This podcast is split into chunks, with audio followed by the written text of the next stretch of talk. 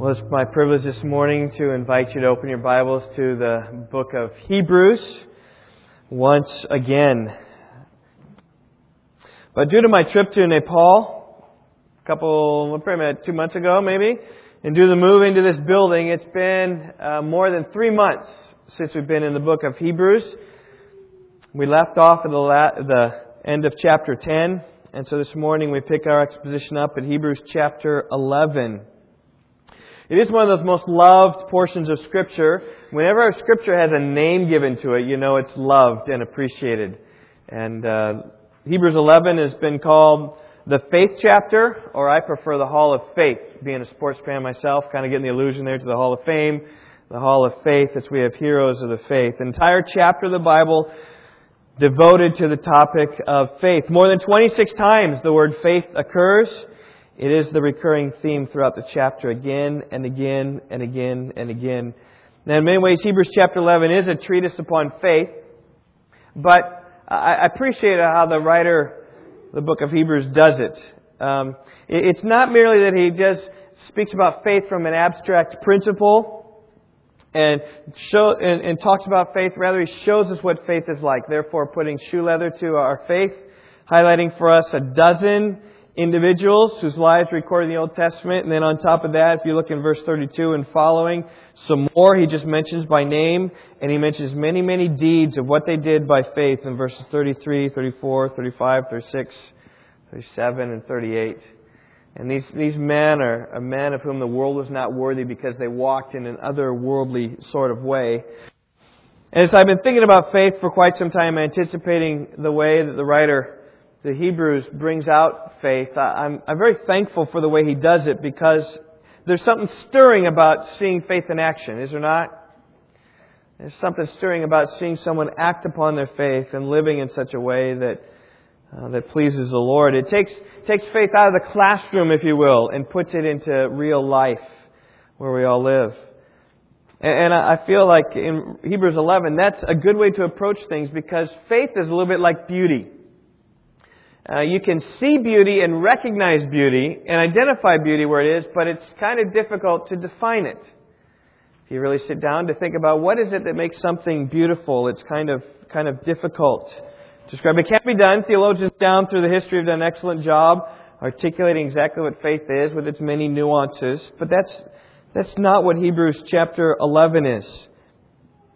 Hebrews chapter 11, we see a bit of a description about faith that comes in verse 1 Faith is the assurance of things hoped for, the conviction of things not seen. And then we have 39 verses giving examples and models of what faith is and what it looks like. Got one giving a, a definition, description, if you will, and then 39 showing it flesh out. So I love the balance or imbalance there because that's what we need when it comes to faith. We need models, we need examples rather than we need abstract ideas about what faith is. And, and I tell you, there's so much here in Hebrews chapter 11. There's so much to see, so many stories to tell, so many people to think about that I believe we'll be in this chapter for months. So just walk through this passage together. And uh, this morning I'm going to be in verses 1 and 2. Next week I'm going to be in verse 3 alone. The next week after that, probably verse 4 and 5. Maybe 6 the next week after that We'll spend a week on Noah. We'll spend a week on Abraham. We're going to go slow here, okay? We're, we're going to slow down and just take each of these people, each of these um, examples, and really contemplate, think about faith. And I think about what a, what a good thing it would be for us for a couple of reasons. One is as we start the new year with faith. I mean, faith is what, what is we need. When God calls us to come to Him, first thing He tells us is not to love Him, or not to obey Him or serve Him, the first thing that God calls us to do is to believe in Him. And in fact, in many ways, that's the only thing that God calls us to do is to believe in Him. And then everything else flows out of there. Our love for Him, our service for Him, our obedience to Him all flow from, from our faith. And our, our eternal destiny is also based upon our faith. Whoever believes in Him will not perish, but have everlasting life. Believing in Jesus gives us everlasting life, life eternal. It's by believing in Jesus Christ, the Son of God, that you have life in His name. And Jesus Himself said this He who believes is not judged. Amen. Right? We long for the day when we stand before the judge and don't get judged. Why? Because we're hidden in the righteousness of Christ and God sees us as righteous in Him. But Jesus continued. He says, He who does not believe has been judged already because he's not believed in the name of the only begotten Son of God, John 3:18. So our eternal destiny is, is based upon our faith, dependent upon our faith. It's good for us we think about this new year. What will we live? What will, what, what will guide us? What will be the principles? I should encourage us to think about the principles of living by faith. I, I challenge those who stayed here through midnight, um, New Year's Eve, as we prayed in the new year. We're praying, actually singing a song while the, the new year struck. From 2 Timothy 4, where Paul says, I'm already being poured out to drink offering, the time of my departure has come. He says, But I have fought the good fight. I have finished the course. He says, I have kept the faith. And, and, Paul says, I think by the end of his life, the thing he looks back on that, that encouraged him mostly is that he fought the good fight of faith, that he finished his course. And when he looks back, he says, You know, I've kept the faith. I've been one who believed, and I've believed on through my whole life. And see, that is what faith is. Faith isn't a mere one time act. Faith is something we want to manifest on a daily basis of our lives. God's call upon our lives is to believe in Him and trust in Him every moment of the day. Every day of the year. Every week of the year. Every month. Throughout our whole lives. And over the next few months, we're going to see examples of those who trusted in God. And we'll be called to a, a similar trust in God. My message this morning is called, uh, entitled The Call to Faith. And in great measure, this is what Hebrews is about. It is a call to faith. It's telling the people in the first century to believe, to continue in faith until the end. And, and since we've been out of Hebrews for so long, for three weeks, what I want to do this morning is spend a major portion of our time just even reviewing so we think about uh, everything coming before chapter 11. It's going to be a, a good review for us because in many ways Hebrews chapter 11 is a pinnacle, it's a climax. It, it's what everything has been crescendoing towards is this whole idea of faith and believing and trusting in Jesus. So this morning I want to do an overview, and so my first point is going to be really Hebrews 10, Hebrews 1 through 10, kind of an overview of that. Then we're going to settle down and look at verse 1 for a little bit, description, and then we'll hit 2 and then survey Hebrews chapter 11. So today's kind of like an, an overview message, if you will, before we get into the details of it next week. As we go to Hebrews chapter 11, it's going to spill into chapter 12. Will lead us nicely into the Lord's Supper as we think about Jesus. That's my plan. Review the book of Hebrews, look at Hebrews 1, 11 verse 1, and then chapter 11. My first point is this the need for faith. The need for faith comes in chapters 1 through 11 that they really build the case. Each of us need to believe in Jesus. The book of Hebrews is all about the supremacy of Jesus Christ, right? You, you all know what, how I've titled the book of Hebrews. What is it? What's the theme of Hebrews again? Jesus is better, so, so press on. Jesus is better, so press on. And the whole book is about how Jesus is better. From the beginning to the end, that's what it's about.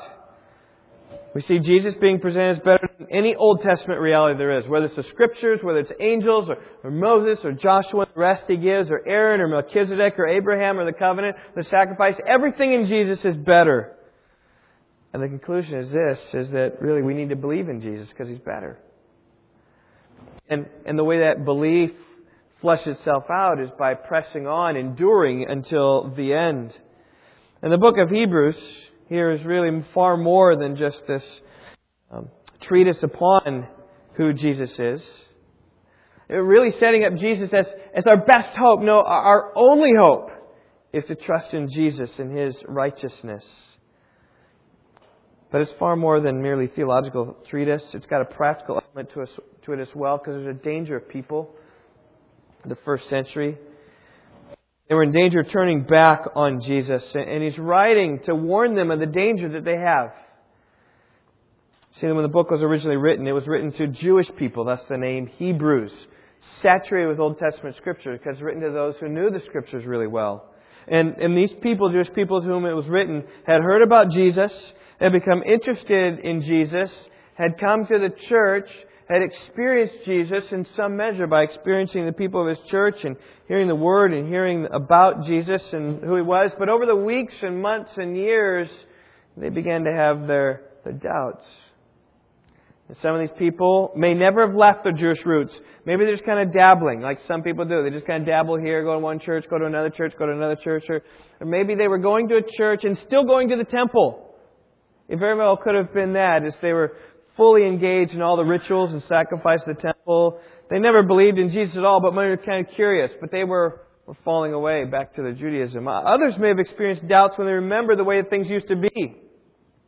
The priests and the sacrifices and the smells. You know, uh, there's such a thing in Christianity. I don't know if thing is not, not the right word, but Christianity is very non-substantial. We believe in Jesus. Our leader is gone. He's dead and risen from the dead. We don't have any icons. We don't have any thing that we look to. We don't have any special things per se. As opposed to like the Old Testament, they had the, the tabernacle, they had Jerusalem, which was the place, and the feasts, and they had the festivals, and, and everything was all together. And Christianity is so different. And there may have been some people had some sentimental attraction to the ways of the Old Covenant, and were then falling away from Jesus because they liked those things. Or, or maybe some others were falling away because of conversations they had with friends and relatives who didn't believe in Jesus at all. And how easy it would have been for them to talk about just the outward circumstances. You're going just to this building? what are you doing there? Well, we got the temple. Why don't you go to a temple? You go, you're meeting in houses? All you have is a scripture. But look, we got priests. We have rituals. We have sacrifices. You can touch the priest. You can talk to the priest your priest is gone.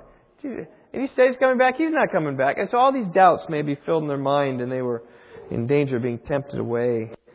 And thus the reason in the book of Hebrews for the warning sections, there are five of them.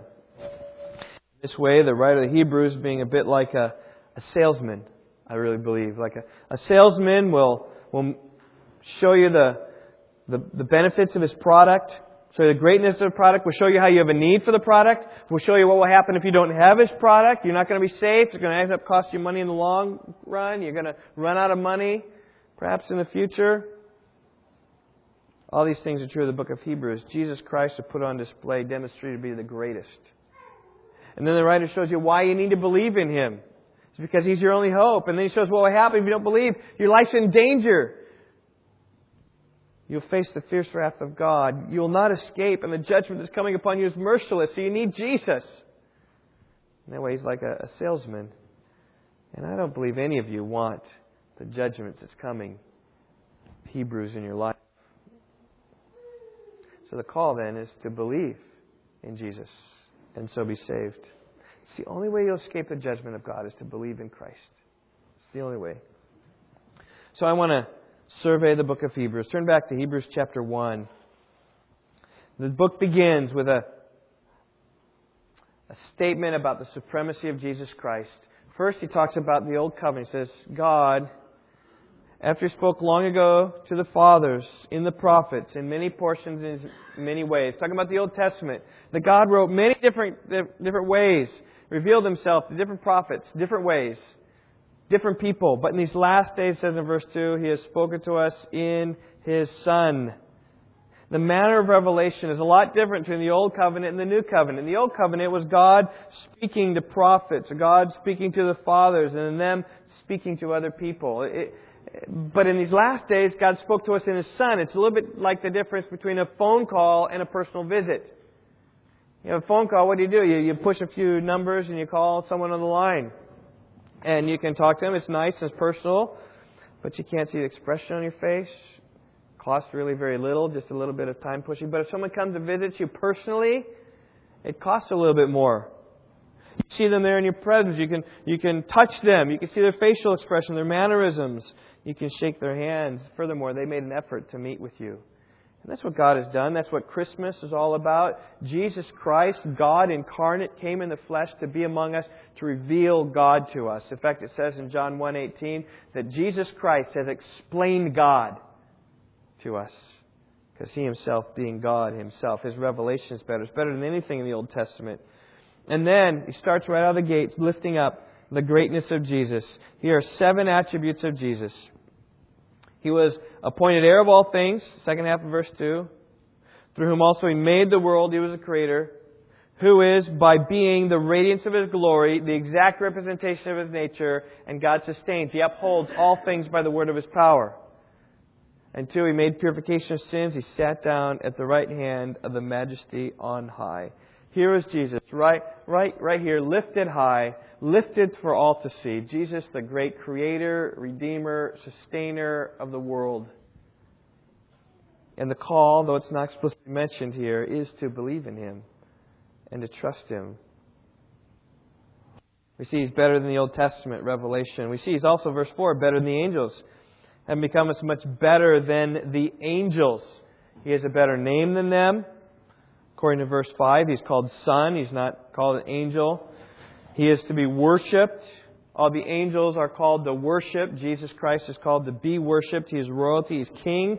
According to verse 8, he is the eternal creator. Verses 10 through 12, he is the sovereign one, unlike the angels who serve. Here is Jesus. He's much better than the angels. He's distinct from the angels. And then we get our first warning section here, chapter 2, verses 1 through 4. For this reason, we must pay much closer attention to what we have heard so we're not drift away from it. For if the word spoken through angels proved unalterable, how much severe punishment do you think he will deserve? I'm sorry. This reason, must pay much closer attention to what we've heard so we not drift away from it. For if the word spoken through angels proved unalterable, and every transgression received a just penalty, how shall we escape if we neglect so great a salvation? There's no escape if you miss Jesus. That's what it says. There's no escape. Because he's so so high and lofty, he's mightier than the angels. What chapter 2, verse 5 through the end of the chapter speaks about just how, how much greater he was. Yes, he became for a little while lower than the angels, as Psalm 8 says, but after that he was exalted high above all. It's far better than the angels. Chapter 3 continues the theme of the greatness of Jesus. He's better than Moses. Verse 3 He has been counted worthy of more glory than Moses, by just as much as the builder of the house is more honor than the house. It's the one who builds has more honor than the house itself. And so, likewise, Jesus Christ, being the builder, being the maker, has more honor than Moses. And for the Jewish people, Moses was, was everything. You can read John chapter 5 and, and how the people say, We follow Moses. But something greater than Moses is here. That was Jesus. Then came another warning. Chapter 3, verse 7 and following. The, the Old Testament people followed Moses had hard hearts. And so the writer here says, well, if you're going to follow Jesus, don't have a hard heart in the process. It says here, verse 8, do not harden your hearts as when they provoked in the day of trial in the wilderness. Take care, verse 12 Brethren, that there not be in any of you an evil, unbelieving heart that falls away from the living God. Says, don't harden your heart against Jesus and his claims. And that's the call of Hebrews. It's a, it's a serious call to have a soft heart towards Jesus and who he is. He's better than Moses. If they had a hard heart towards Moses, don't have a hard heart towards Jesus because he's much better. And then continuing the theme about Moses, after Moses came Joshua, and Joshua with the rest that he gave to the people. He gave them a measure of rest, but the rest that Jesus provides is better. You can see this in verse 9. Well, verse 8. If Joshua had given them rest, he would have not have spoken of them the day after that. Joshua did give them rest, but he didn't give them the full rest. So the conclusion is that there remains a Sabbath rest for the people of God. There's a rest for us in Jesus. And how do you get that rest? By believing, as verse 3 says, we have believed, enter that rest. And our call then is verse 11 to be diligent to enter that rest. It's a call the book of Hebrews, a diligent pursuit of Jesus, a pursuit of the rest that He gives, a rest from our works, an assurance that what Jesus accomplished on the cross is good enough for us. And then from there, he starts to delve into talking about high priests, like he does in verses 14 through 16. In chapter 5, continue the theme, the the key, though, here is that Jesus is our high priest, and he's the greatest of all high priests. In fact, if you look in verse 14, we have a great high priest who has passed through the heavens, Jesus, Son of God. Therefore, again, the call is what? To hold fast our confession, right? We need to believe in Jesus. We need to embrace Him. We need to hold fast our confession.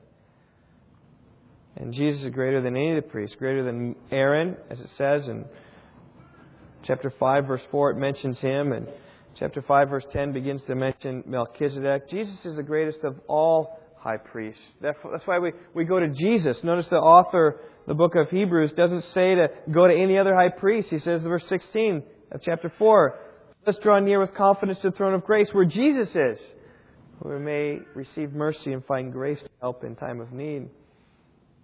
We don't have need for another high priest because Jesus is the great high priest.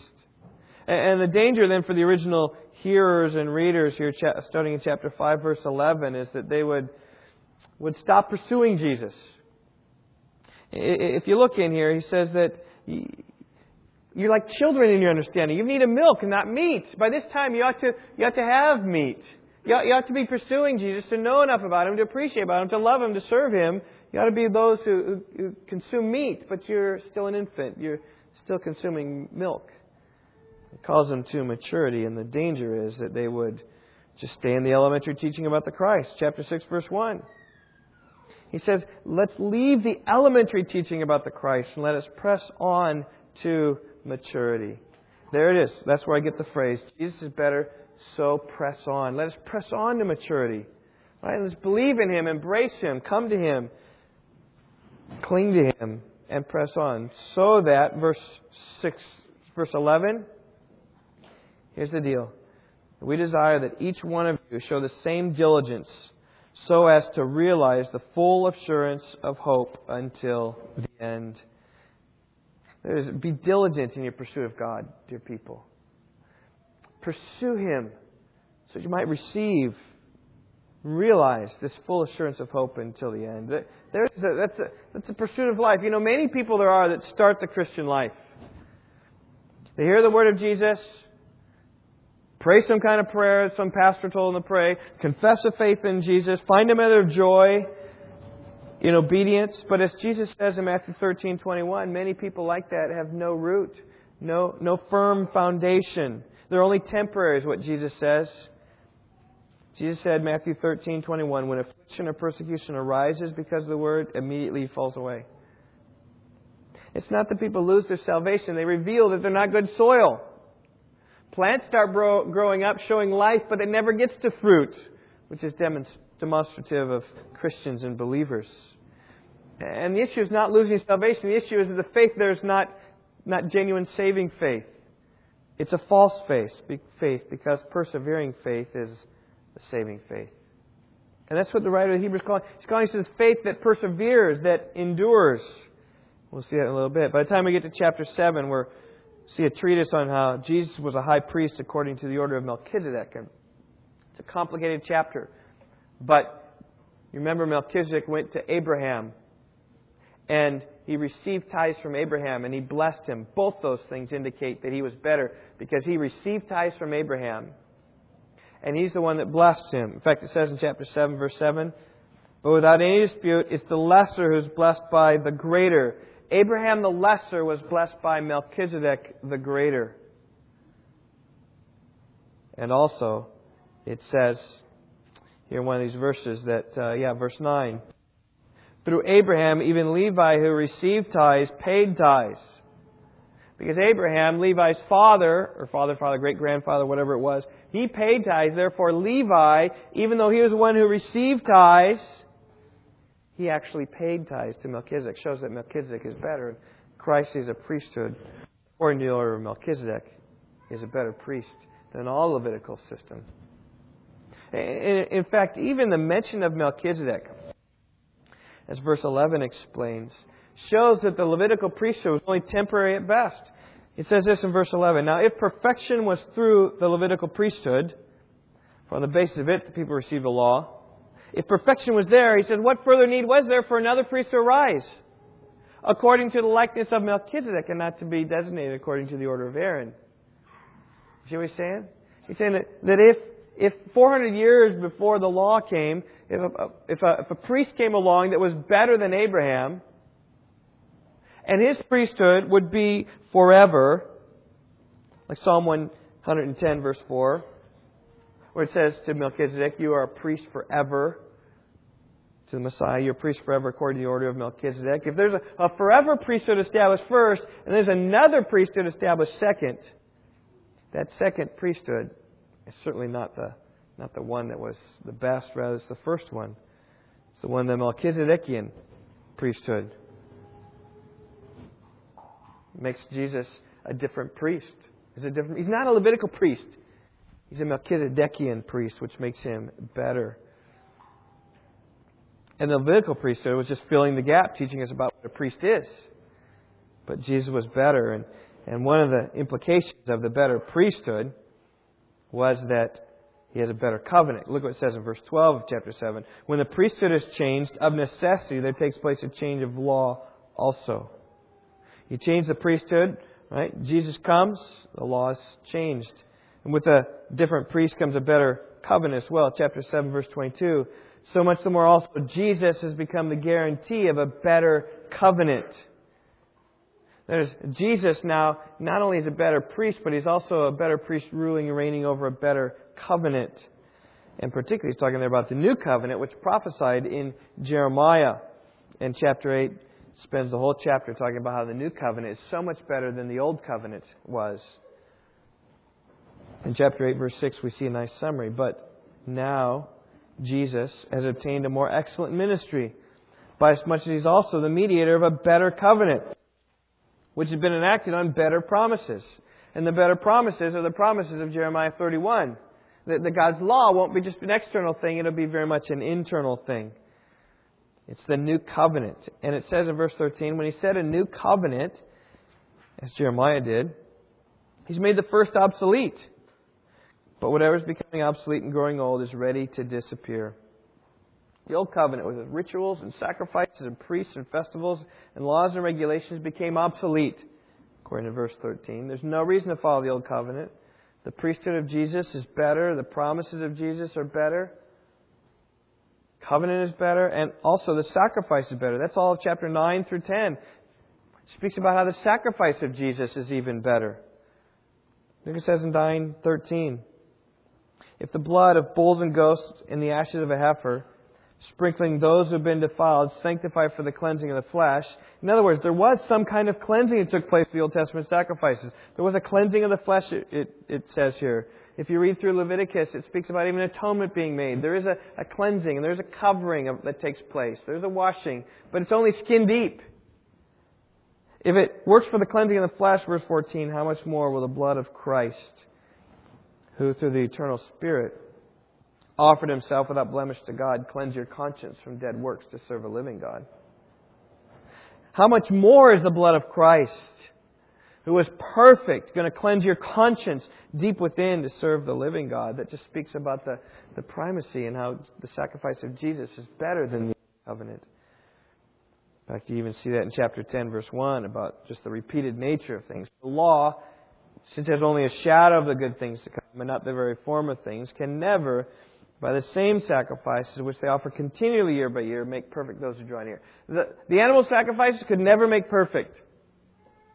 Never could. Because, verse 4, chapter 10 says it's impossible for the blood of bulls and goats to take away sin.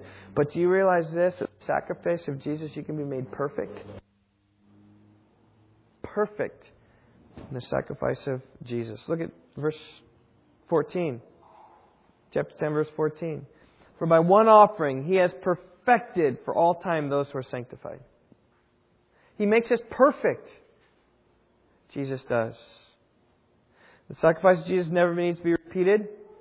The first time and only time was just fine enough for Christ. Just fine enough for us. And so I, I say, okay, at the end of this, I say, church family, do you realize what you have in Jesus? Do you realize what you have? He's the best that God can offer you. Offering Himself. There's nothing better than God Himself. He is the best priest who offered you the best sacrifice, and He's given you the best covenant. I will be their God, and they should be my people. I'll put my laws in their hearts. They'll want to obey me. I say, church family, don't ever turn from Him. Don't ever turn from Jesus.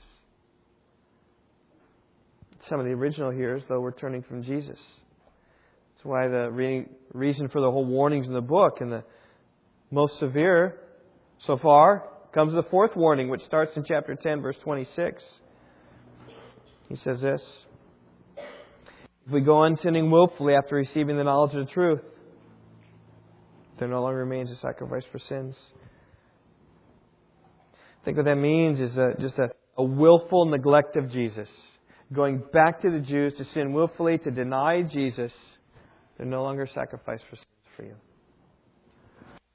That's, that's a big sin here, people turning away. Maybe the case that, that prolonged continued sin certainly may. But rather than a sacrifice, you get, verse 27, a terrifying expectation of judgment and the fury of a fire which will consume the adversaries. And these are some of the most terrifying verses in all the Bible.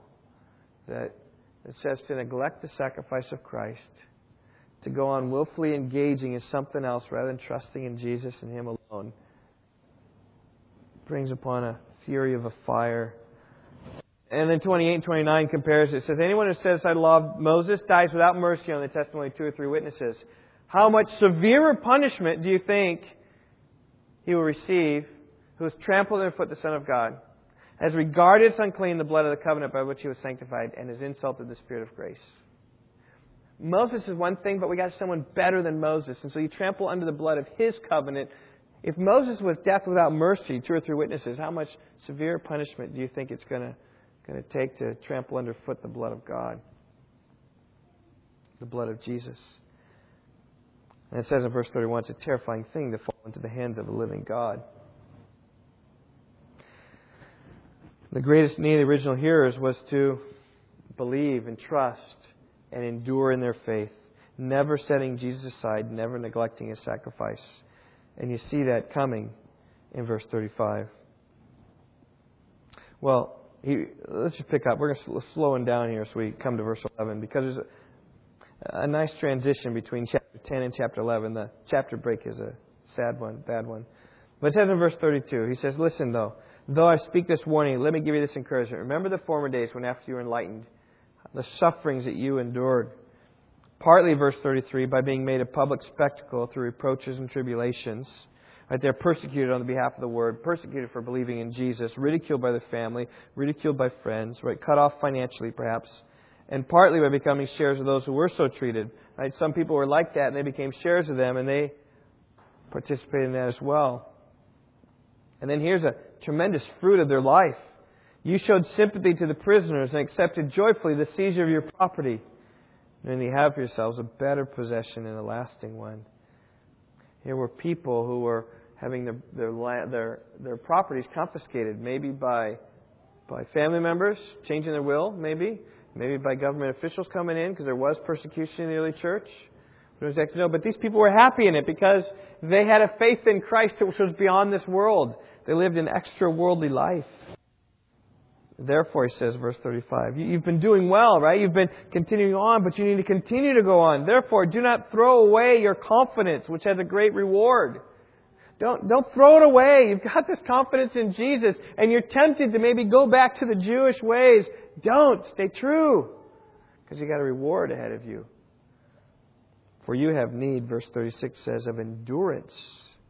Here is faith. It's enduring faith, so that when you've done the will of God, you may receive what was promised. Because it's faith that endures until the end. It's he who endures to the end who will be saved. Because genuine faith is enduring faith. It's really the reality of this. But you, you need to continue to endure. Continue to trust in Jesus. And then at that day, there's something there.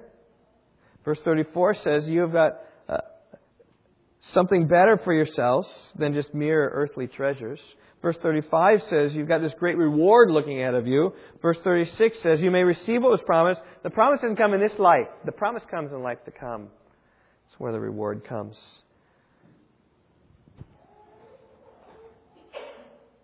And verse 37 begins a transition, quoting from the Old Testament, Habakkuk chapter 2, verses 3 and 4. God's coming to give the reward, for yet in a very little while he was coming, will come, will not delay. My righteous one will live by faith. And if he shrinks back, that is, if he doesn't endure on, my soul has no pleasure in him. It's the importance of living by faith and not shrinking back, continuing on, pressing on.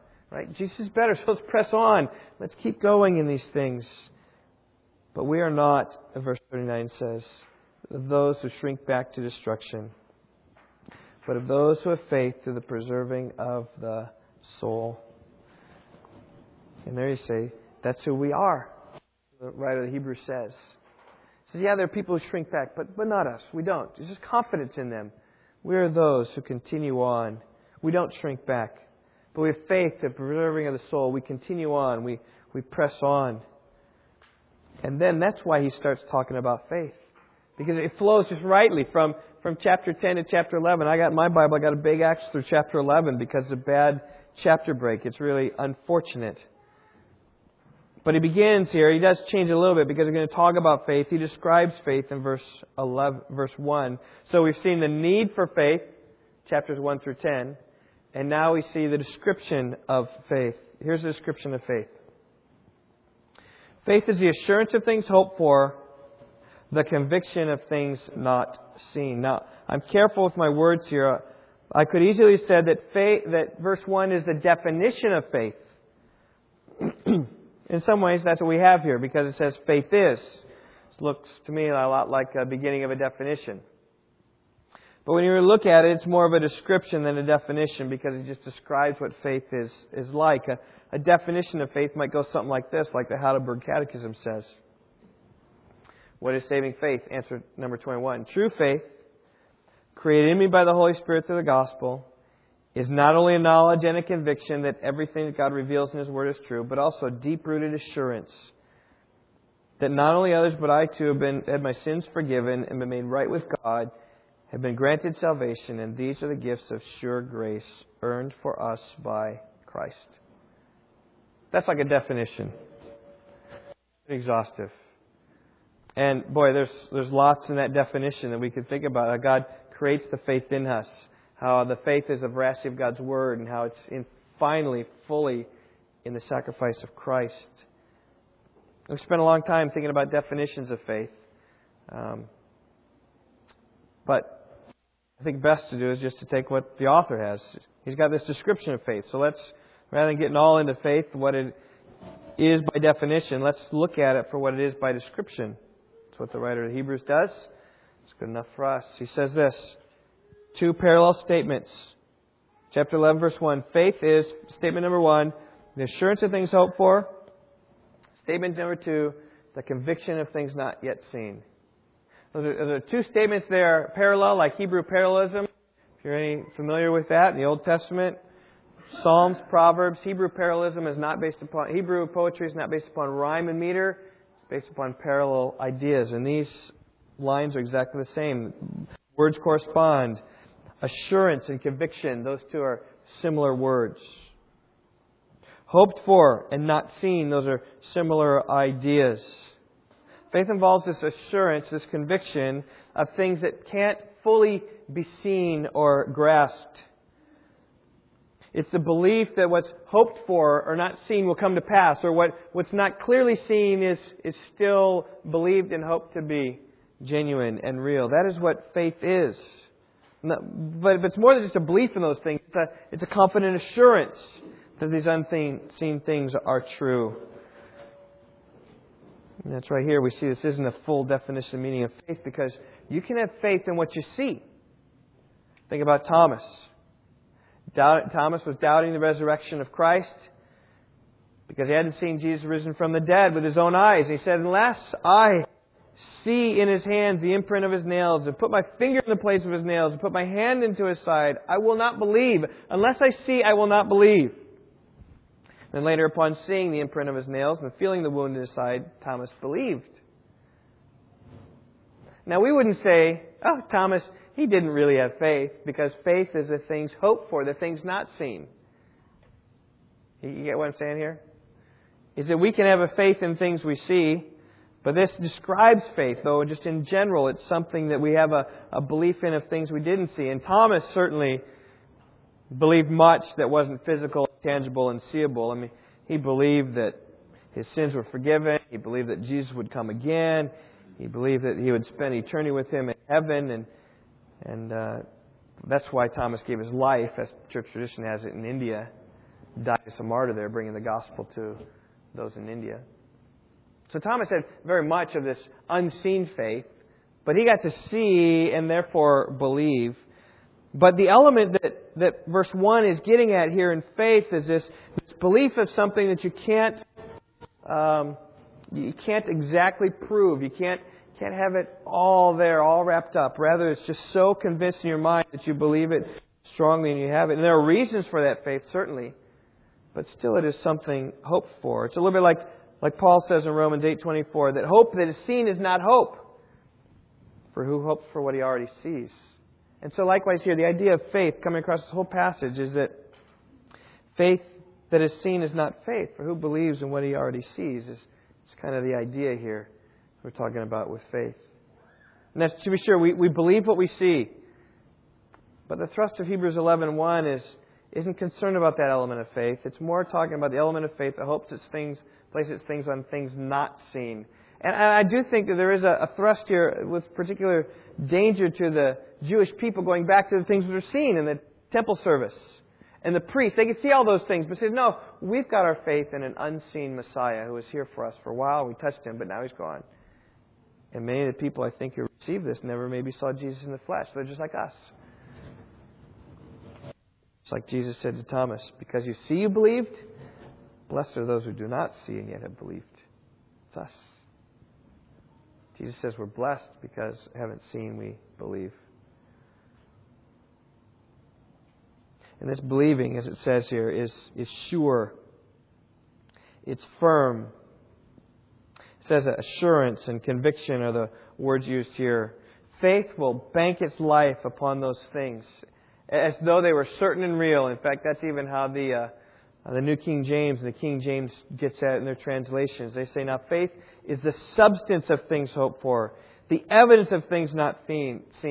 Uh, the idea there is more of a, a tangible way, uh, a really grasping of what's real and tangible. There's substance to it, there's evidence for it. But the assurance and conviction is so real and so true that you, you have it, you believe it, you grasp it, and you live according to it. That's what faith is. And we see that going on in all of chapter 11. We see people seeing this faith in God and then seeing them act accordingly. Faith is a confidence expressed like Jim Elliot in that famous statement. Remember what he said? He's no fool to give up what he cannot keep to gain what he cannot lose, right? And he had a faith in that, and he lived upon that. 1956, martyred on a beach in Ecuador. Because he was giving what he couldn't keep to gain what he can't lose. And that's faith in action. That's, that's seeing beyond what's touchy feel, what's now. Faith is the life of William Carey. Expect great things from God. Attempt great things for God. Carey had a conviction about this. He had great expectations. He founded a Baptist Missionary Society, sailed off to India in 1792, giving his life to reach the people of India with the gospel. Printed booklets, Bibles, literature, translations. And the legacy he left was amazing. He, he expected great things from God. He attempted great things from God, and God did great things through him. That, but, but that was, when he left for India, that was all, all unseen. It was seen in his mind. It was the assurance and conviction. Said, God, you are a great God. I'm going to expect great things for, from you and now I'm going to attempt these great things for you. Faith is like George Mueller, the man of prayer. The story is often told about him. I've heard on a couple of occasions, maybe you have as well. He was taking a ship to Canada. The captain of the ship told this story from first person perspective. He said, We had George Mueller of Bristol on board. I had been on the bridge for 24 hours and never left it. And George Mueller came to me and said, Captain, I've come to tell you I must be in Quebec on Saturday afternoon. It's impossible, I said. Very well, then. If your ship cannot take me, God will find some other way. I've never broken an engagement in 57 years. Um, let us know, go down into the chart room and pray. I looked at that man of God and thought to myself, what a lunatic asylum can that man come from? For I've never heard of such a thing. Mr. Mueller, I said, do you not know how dense this fog is? No, he replied. My eye is not on the density of the fog, but on the living God who controls every circumstance of my life. And so George Mueller, as the captain said, knelt down and prayed one of the most simple prayers he'd ever heard. When he finished, the captain said, I was going to pray, but he put his hand on my shoulder and told me not to pray. As you do not believe, he will not answer. As I believe, there is no need whatsoever for you to pray about it. I love that. I looked at him, and George Mueller said, Captain, I've known my Lord for 57 years. There's never been a single day where I've failed to get an audience with a king. Get up, Captain, open the door. You'll find the fog is gone. I got up, and the fog indeed was gone. And on that Saturday afternoon, George Mueller kept his promise engagement.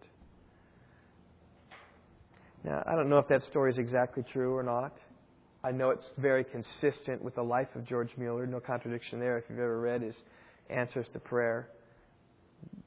Big, small biography for kids to read. I know some of you kids have read it. Um, but also there's a bigger one. Just, just the way that God provides. He provides just by praying and trusting. And, and there was faith. George Mueller was a man of faith. He believed and trusted God for the things he couldn't see. He couldn't see the fog was going to be lifted. But he was assured, he was convicted, convinced of that. God honored that. And here are three men who've modeled faith Jim Elliot, William Carey, George Mueller. And that's what Hebrews 11 does. It tells us stories of the men of old who believed in God. And it's going to be encouraging for us. So we have seen chapters 1 through 11 the need for faith. And we see verse 1 the description of faith.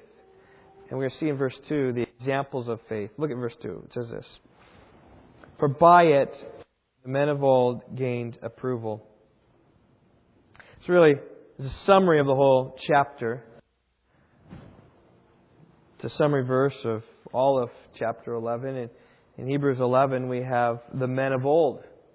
We have the Old Testament saints, if you will, about a dozen of them Abel and Enoch and Noah and Abraham and Sarah and Moses. Moses' parents, you might count them, you might not. Um, all of Israel passed through the Red Sea. You have Rahab the harlot, Isaac, Jacob, Joseph, and, and others. Look at verse 32. There's, there's Gideon, Barak, Samson, Jephthah, David, Samuel, and the prophets. There's all these others along with that. And then it's got all the deeds that they, that they did. Tremendous deeds that they did. They conquered kingdoms in verse 33. Verse 34, they quenched the power of fire, escaped the edge of the sword. The end of verse 33, shut the mouths of lions, probably talking about Daniel. And, and they didn't have it easy either. They were stoned, they were sawn in two. Verse 37 is probably talking about Isaiah the prophet. That's what tradition says. They're put to death. They went about sheepskins and goatskins, just being destitute, afflicted, ill treated. Um, all these people, the Old Testament, walked by faith. Now, all of them, as it says here in verse 2, they gained approval by their faith. They obtained approval by the faith. In fact, even you can look through here, chapter 11, and see how many times it says by faith, by faith, by faith, by faith, by faith. In verse 4, it's by faith Abel. By 5, it's by faith Enoch. Right? By 7, it's by faith Noah. By 8, by faith Abraham. By 9, it's by faith Abraham. We even have Sarah thrown in the mix. 20, it's Isaac, by faith Isaac. 21, by faith Jacob. Verse 22, by faith Joseph. 23, by faith Moses was hit by his parents. 24, by faith Moses. Moses, again, by faith, by faith, by faith, did all these other things. Rahab, by faith, did these things. And and here they gained approval by the faith because when God looks at us, He's not looking for us to do great things for then God to give a thumbs up towards us. Rather, He's looking for those who believe in Him and He'll get approval from us. Now, the encouraging thing here is when we go through these people, is that they're not like totally righteous people. All right? I mean, you can go through almost every single one of these guys and we know of some sin that they had. For instance, Noah was a, a drunkard. We know Abraham lied. We know that Sarah laughed at God. We know that Jacob was a deceiver. We know that Moses was a murderer. And yet, they gained approval from God. Why? Because they believed. Because in God's economy, it's not, it's not the works that make us right before God.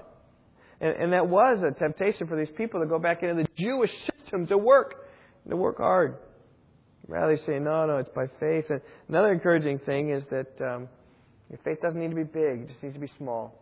Matthew 17, verse 20, if you have faith the size of a mustard seed, you can say this mountain be moved and it'll be cast into the sea.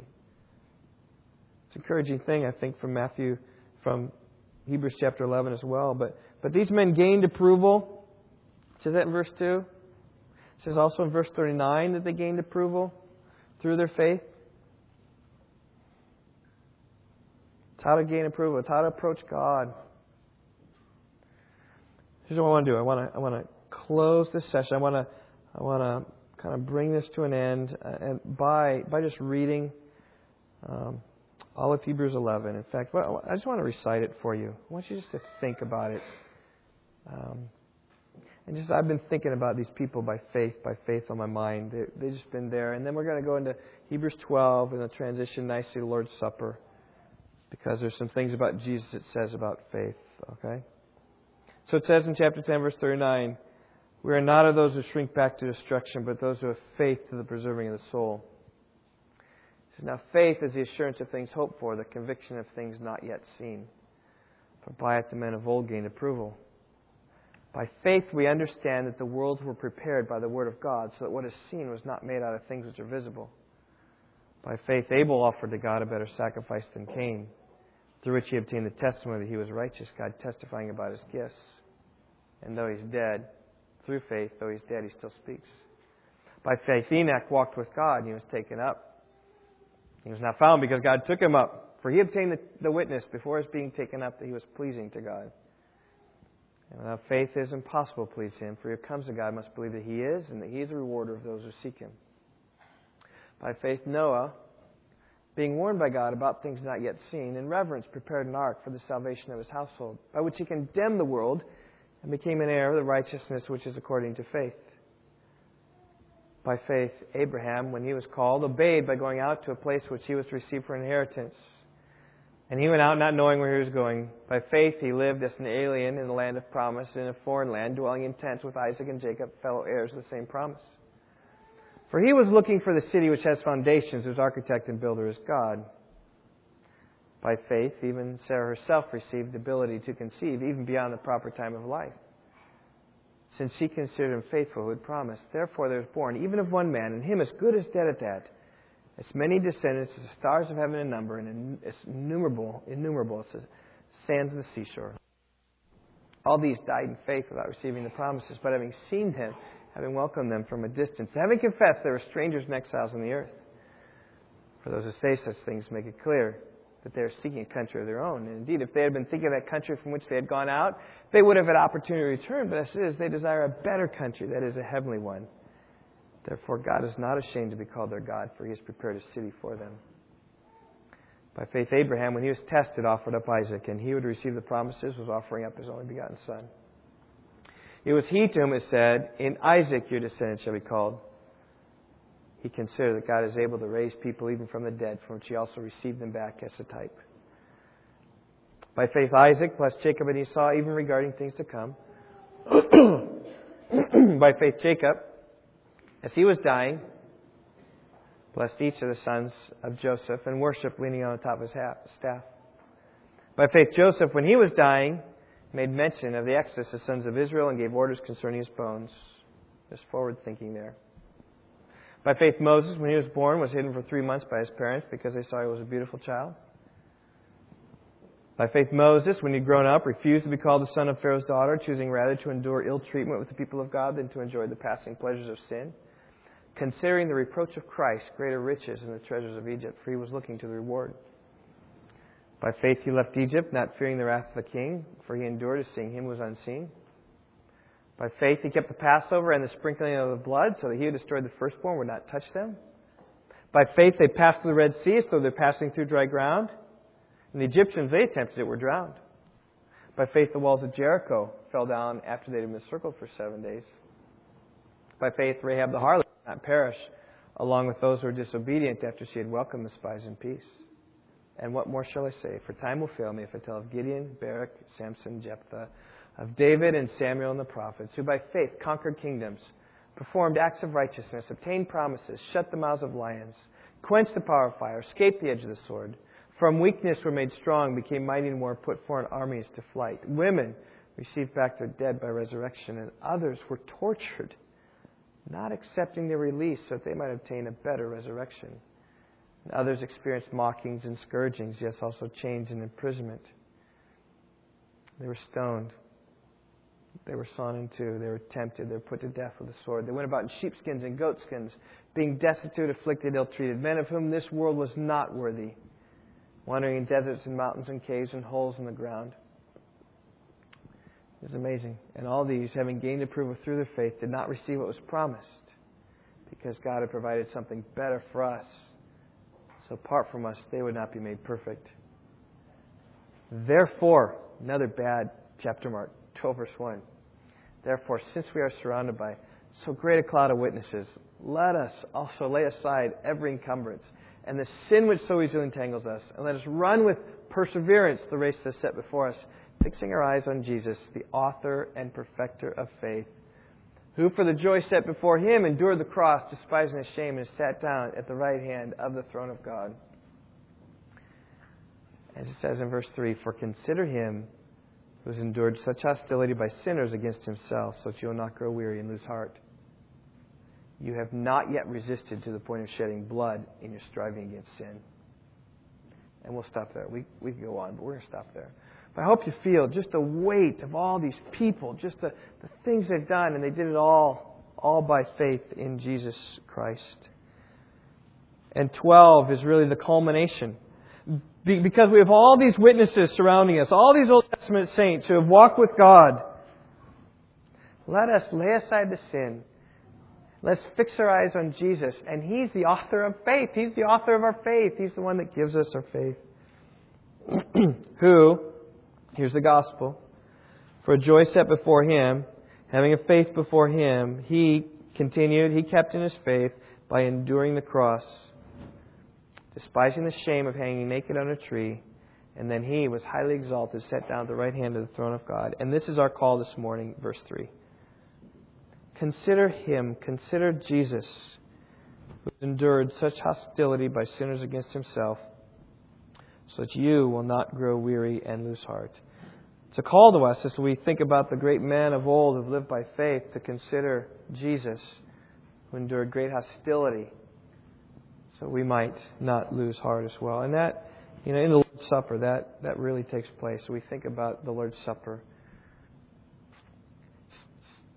It's, the picture we have. God commanded us to celebrate. Remembering his death, remembering the death of Christ.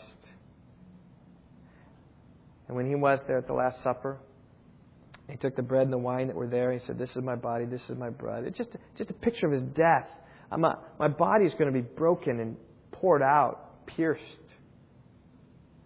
My bread is my my my, my flesh is going to bleed like the, the covenant of cup. So I'm going to face hostility by people. I'm going to be abandoned by all you disciples. I'm going to be mocked and scourged by the people and the elders. I'm going to be beaten, I'm going to be flogged, I'm going to be crucified, dead, and buried. And he says, but the third day I'm going to rise again.